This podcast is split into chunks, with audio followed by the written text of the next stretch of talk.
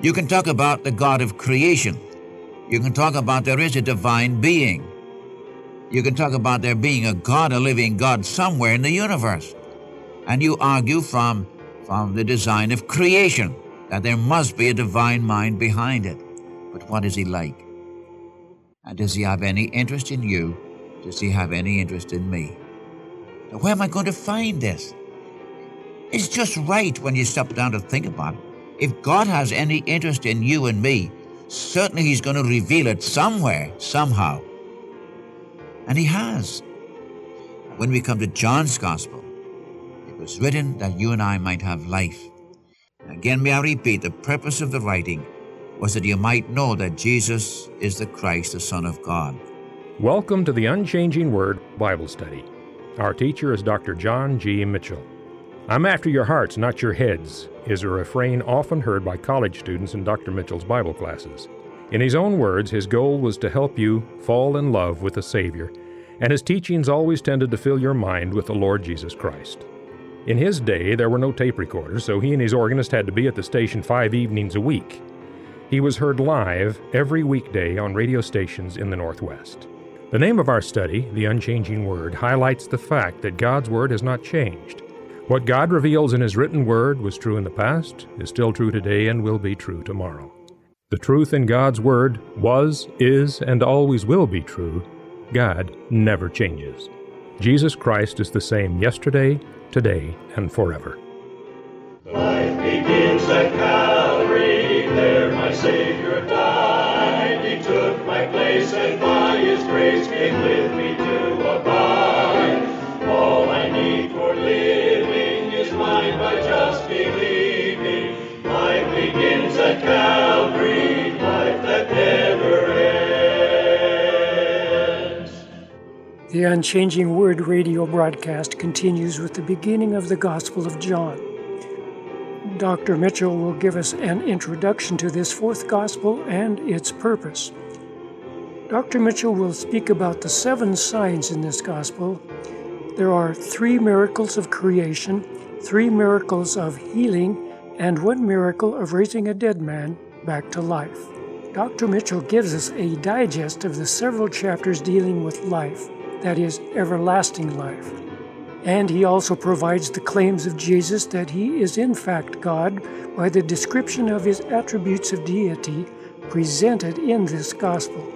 Well, Dr. Mitchell goes on to present a 6-point outline of the entire book of John.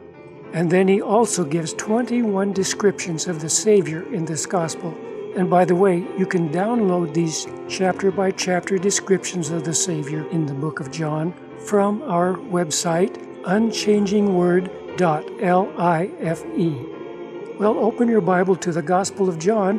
Here is Dr. Mitchell. We come to you again with our studies, and we're starting this brief series of studies again in the Gospel through John. I have a purpose in this. We were dealing with the book of Matthew, the Gospel through Matthew, and then we took up the Gospel through Luke. Now, these are 2 entirely different presentations of Christ. Now, when we come to John's Gospel, we have an entirely different book to the other 3. John is concerned concerning one matter, the presentation of our Savior in the fulfillment of Isaiah chapter 40, verse 9. "Say unto the cities of Judah, Behold your God." The great question raised in John's Gospel is this Jesus of Nazareth, God manifest in the flesh? In our last lesson, we were giving some introductory remarks with respect to the study of this gospel.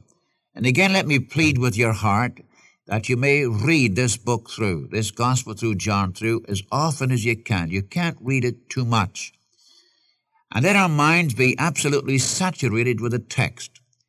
And let us come with unbiased minds. Let us come to see what the Spirit of God is trying to give to us as He presents to us Jesus as God manifest in the flesh. For I say very bluntly, and yet realistically, if Jesus Christ is not what He claimed to be, then we have no revelation of the heart of God toward men. If I were to ask you the question, does God have any interest in you? What would your answer be? And if he say, yes, he has great interest in me, I have to ask you, what is his interest? So I have to turn to the Word of God. You see, friend, apart from Jesus Christ, you do not have any real revelation of God to your heart and mind. You can talk about the God of creation. You can talk about there is a divine being. You can talk about there being a God, a living God, somewhere in the universe. And you argue from the design of creation that there must be a divine mind behind it.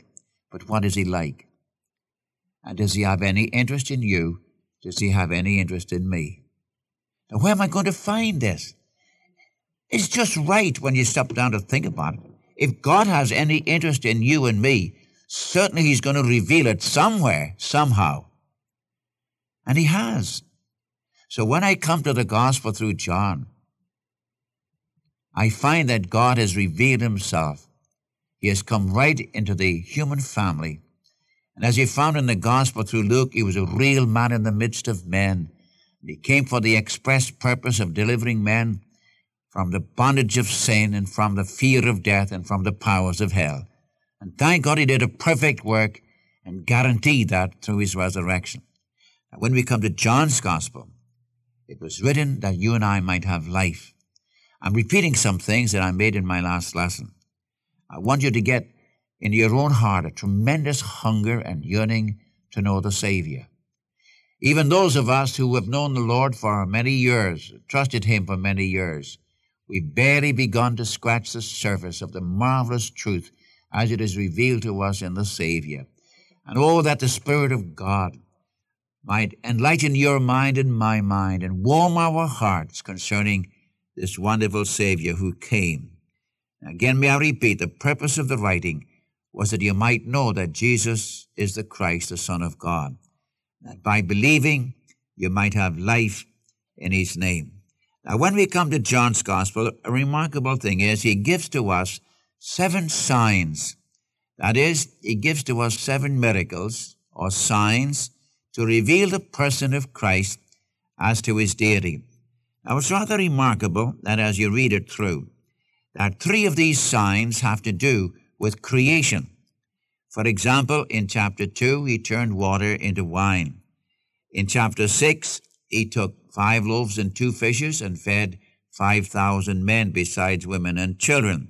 In the same chapter, chapter 6, we find our Lord walking on the water and stilling the storm. You have three miracles of creation. And then you have 3 miracles of healing. That's all, just 3 in John. But the 3 impossible cases. For example, in chapter 4, he heals the nobleman's son by just speaking a word. In chapter 5, he heals a man who was 38 years sick and infirmed, and he heals him by just speaking a word. And then in chapter 9, he heals a man who was born blind. Whoever heard of a man born blind having his eyes open? Is not this the Christ? And then we have 1 miracle where our Lord raised a man from the dead who had already been in corruption, and you find that in chapter 11. I say that just seven signs in John concerning the claims, the reality of Jesus Christ being God manifest in the flesh. And may I just suggest again that in the first 3 miracles concerning creation, the first one in chapter 2 was to bring joy to those who needed joy. It was a wedding feast. In chapter 6, he performed a miracle to satisfy a hungry crowd. And in chapter 6, he stilled the storm. He walked the water and he stilled the storm. Now, in the next 3 miracles, he healed a man by the word. He didn't even go to see him. He just said, go home, your son is healed. And in chapter 5, he healed a man who was absolutely, totally helpless. And then in chapter 9, he opened the eyes of a man born blind, and this called for obedience. You see, and then the resurrection of Lazarus, of course, our Lord raised him at his word. He just spoke the word, and the man was raised from the dead. Now, out of these 7 miracles came the teachings of our Lord and the claims of our Lord. And I'm just going to give you a little digest of this so it may get hold of your heart. You see, all life is in him. This was why John wrote. You come to chapter 3, he has Nicodemus. He needs to be born again. He needs to have eternal life. All of us are born with the seed of death in us. And what we all want to do is to live forever. And how can I live forever? And the Lord tells us in chapter 3, you must be born again. In chapter 4, he deals with a woman, a sinful woman, and he reveals to her that the water he gives will spring up in her life into everlasting life, a well of water springing up into everlasting life. And when you come to chapter 5, he takes the fact up that Jesus Christ has the authority over all life. And when you come to chapter 6, it's a life that absolutely satisfies. And when you come to chapter 11, you remember, he raises a man who's been 4 days in corruption. Our Lord reveals himself as the resurrection and the life. And when you come to chapter 14, how can I come to the Father? I am the way, I am the truth, I am the life. When you come to chapter 15, this life means union with Christ. And when you come to chapter 17, you find what it is. This is life eternal, that they might know thee, the only true God, and Jesus Christ, whom he has sent. Why did God send his Son? That you might have life, eternal life. And then as you go through the book of John, you'll notice that it claims all authority is in his hands. All life is in his hands. All judgment is in his hands. All resurrection is in his hands. See, friend, a man wouldn't even dare make these claims. A man would be called a fool to make such claims as these. But our Lord proved his claims. As I said a while ago, you find out of his miracles comes his great discourses that all authority, all life, all judgment, all resurrection is in his hands.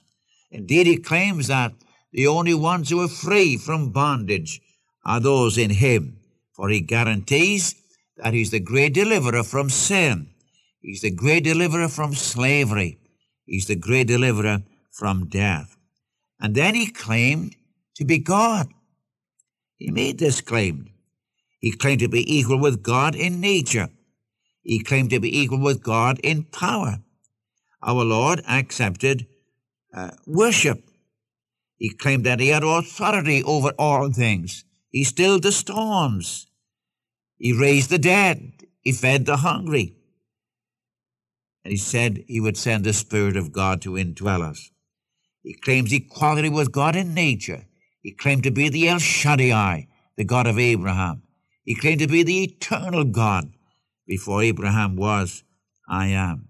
He claimed omniscience. He claimed he knew what was in man. He knew what their thoughts were. My friend, we're not talking about some man on the street. We're talking about one who left the glory and came into the human race for the revelation of God to men. And it was written that you might have life and have it abundantly. But he also declared, if you do not believe who I am, then you will die in your sins.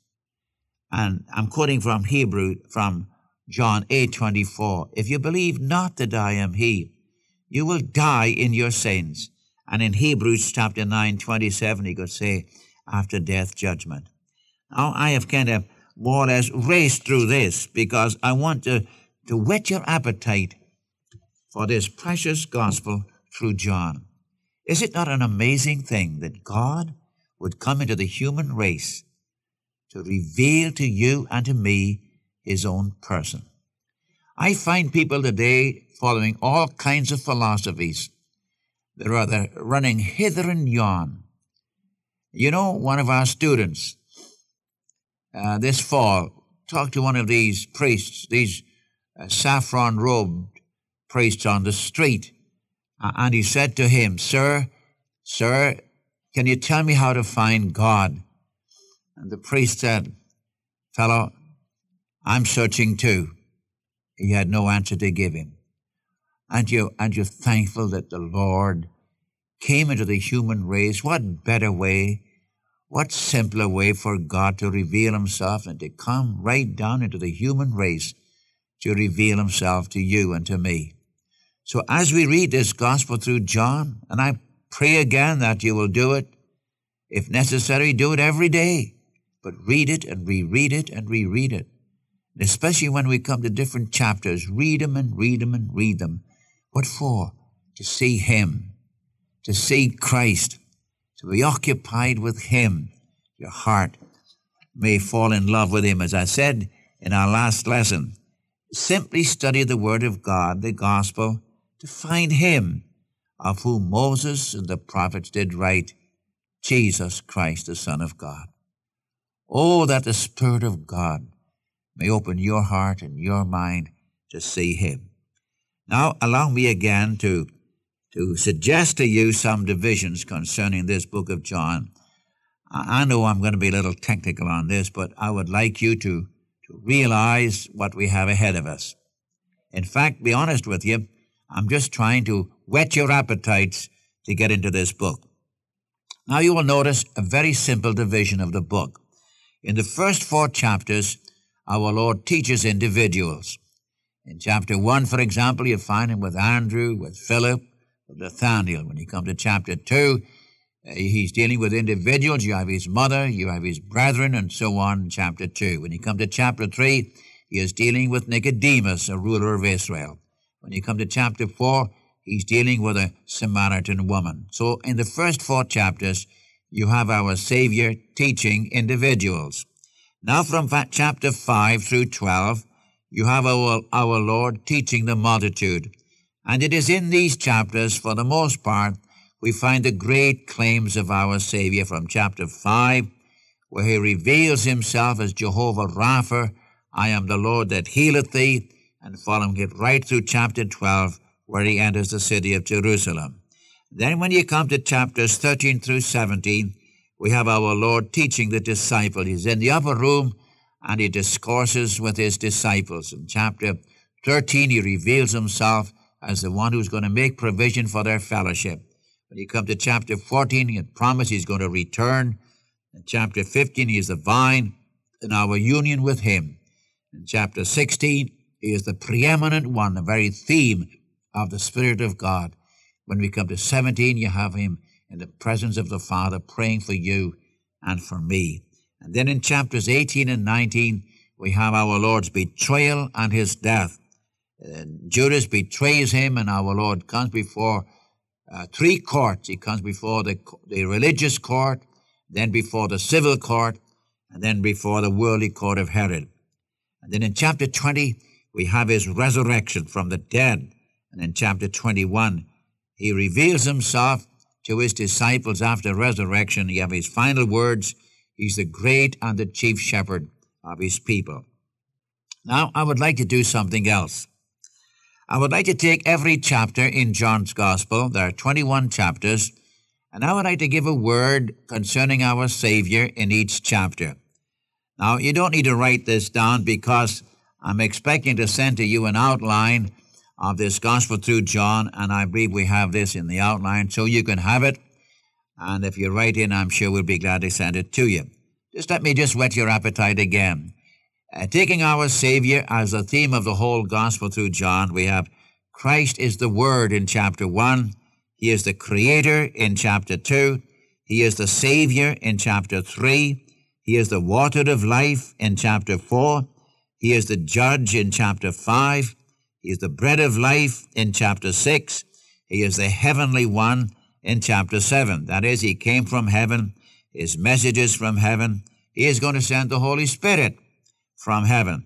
In chapter 8 and 9, he is the light of the world. In chapter 8, you have the teaching. He's the light of the world. In chapter 9, you have the illustration of it when he opens the eyes of a man born blind.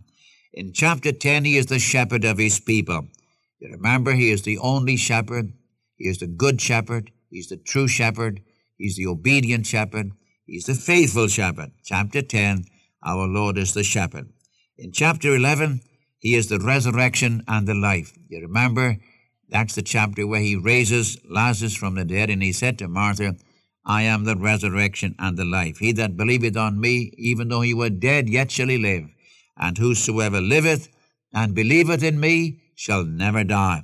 In chapter 12, he is the center of attraction. At the feast, on the road to Jerusalem, at the cross, Jesus Christ is always the center.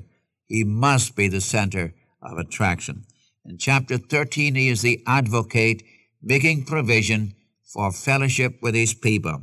In chapter 14, he is the coming one.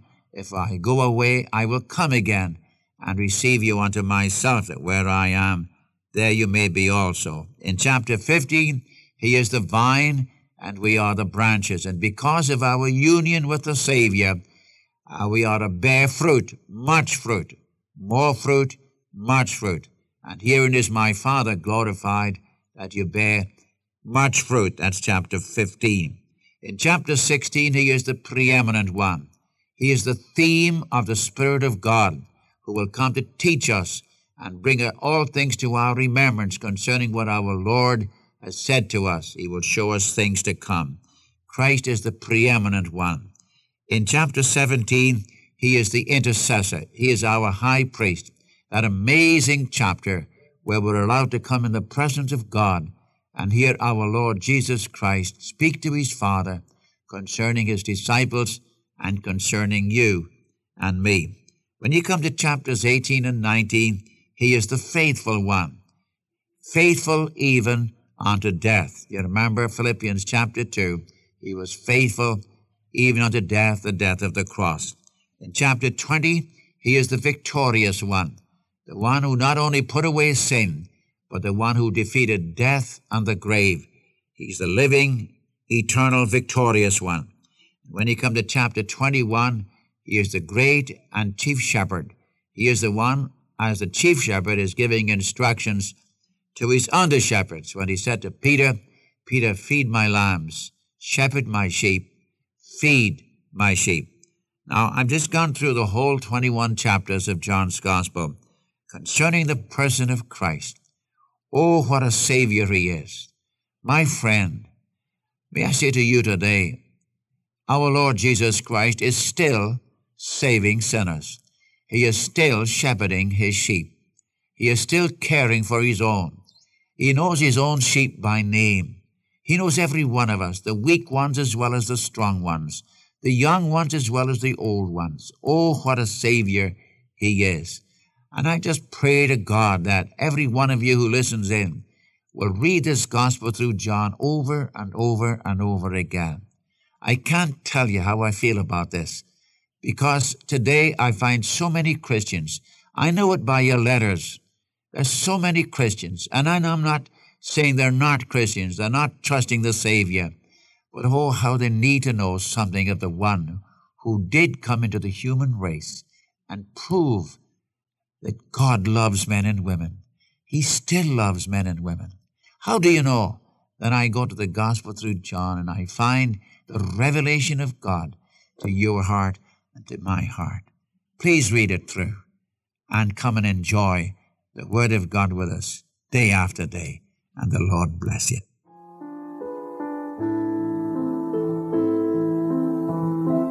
Yesterday he died for me. Yesterday, yesterday, yesterday he died for me. Yesterday, yesterday he died for me. Died for me. This is his story. Today he lives for me. Today, today, today he lives for me. Today, today. He lives for me. Lives This is victory. Tomorrow he comes for me. He comes, he comes. Tomorrow he comes for me. He comes. Tomorrow he comes for me. Comes for me. This is mystery. Thank you for listening to the Unchanging Word Bible Study today. And so until next time, this is the Unchanging Word broadcast. Life begins at Calvary.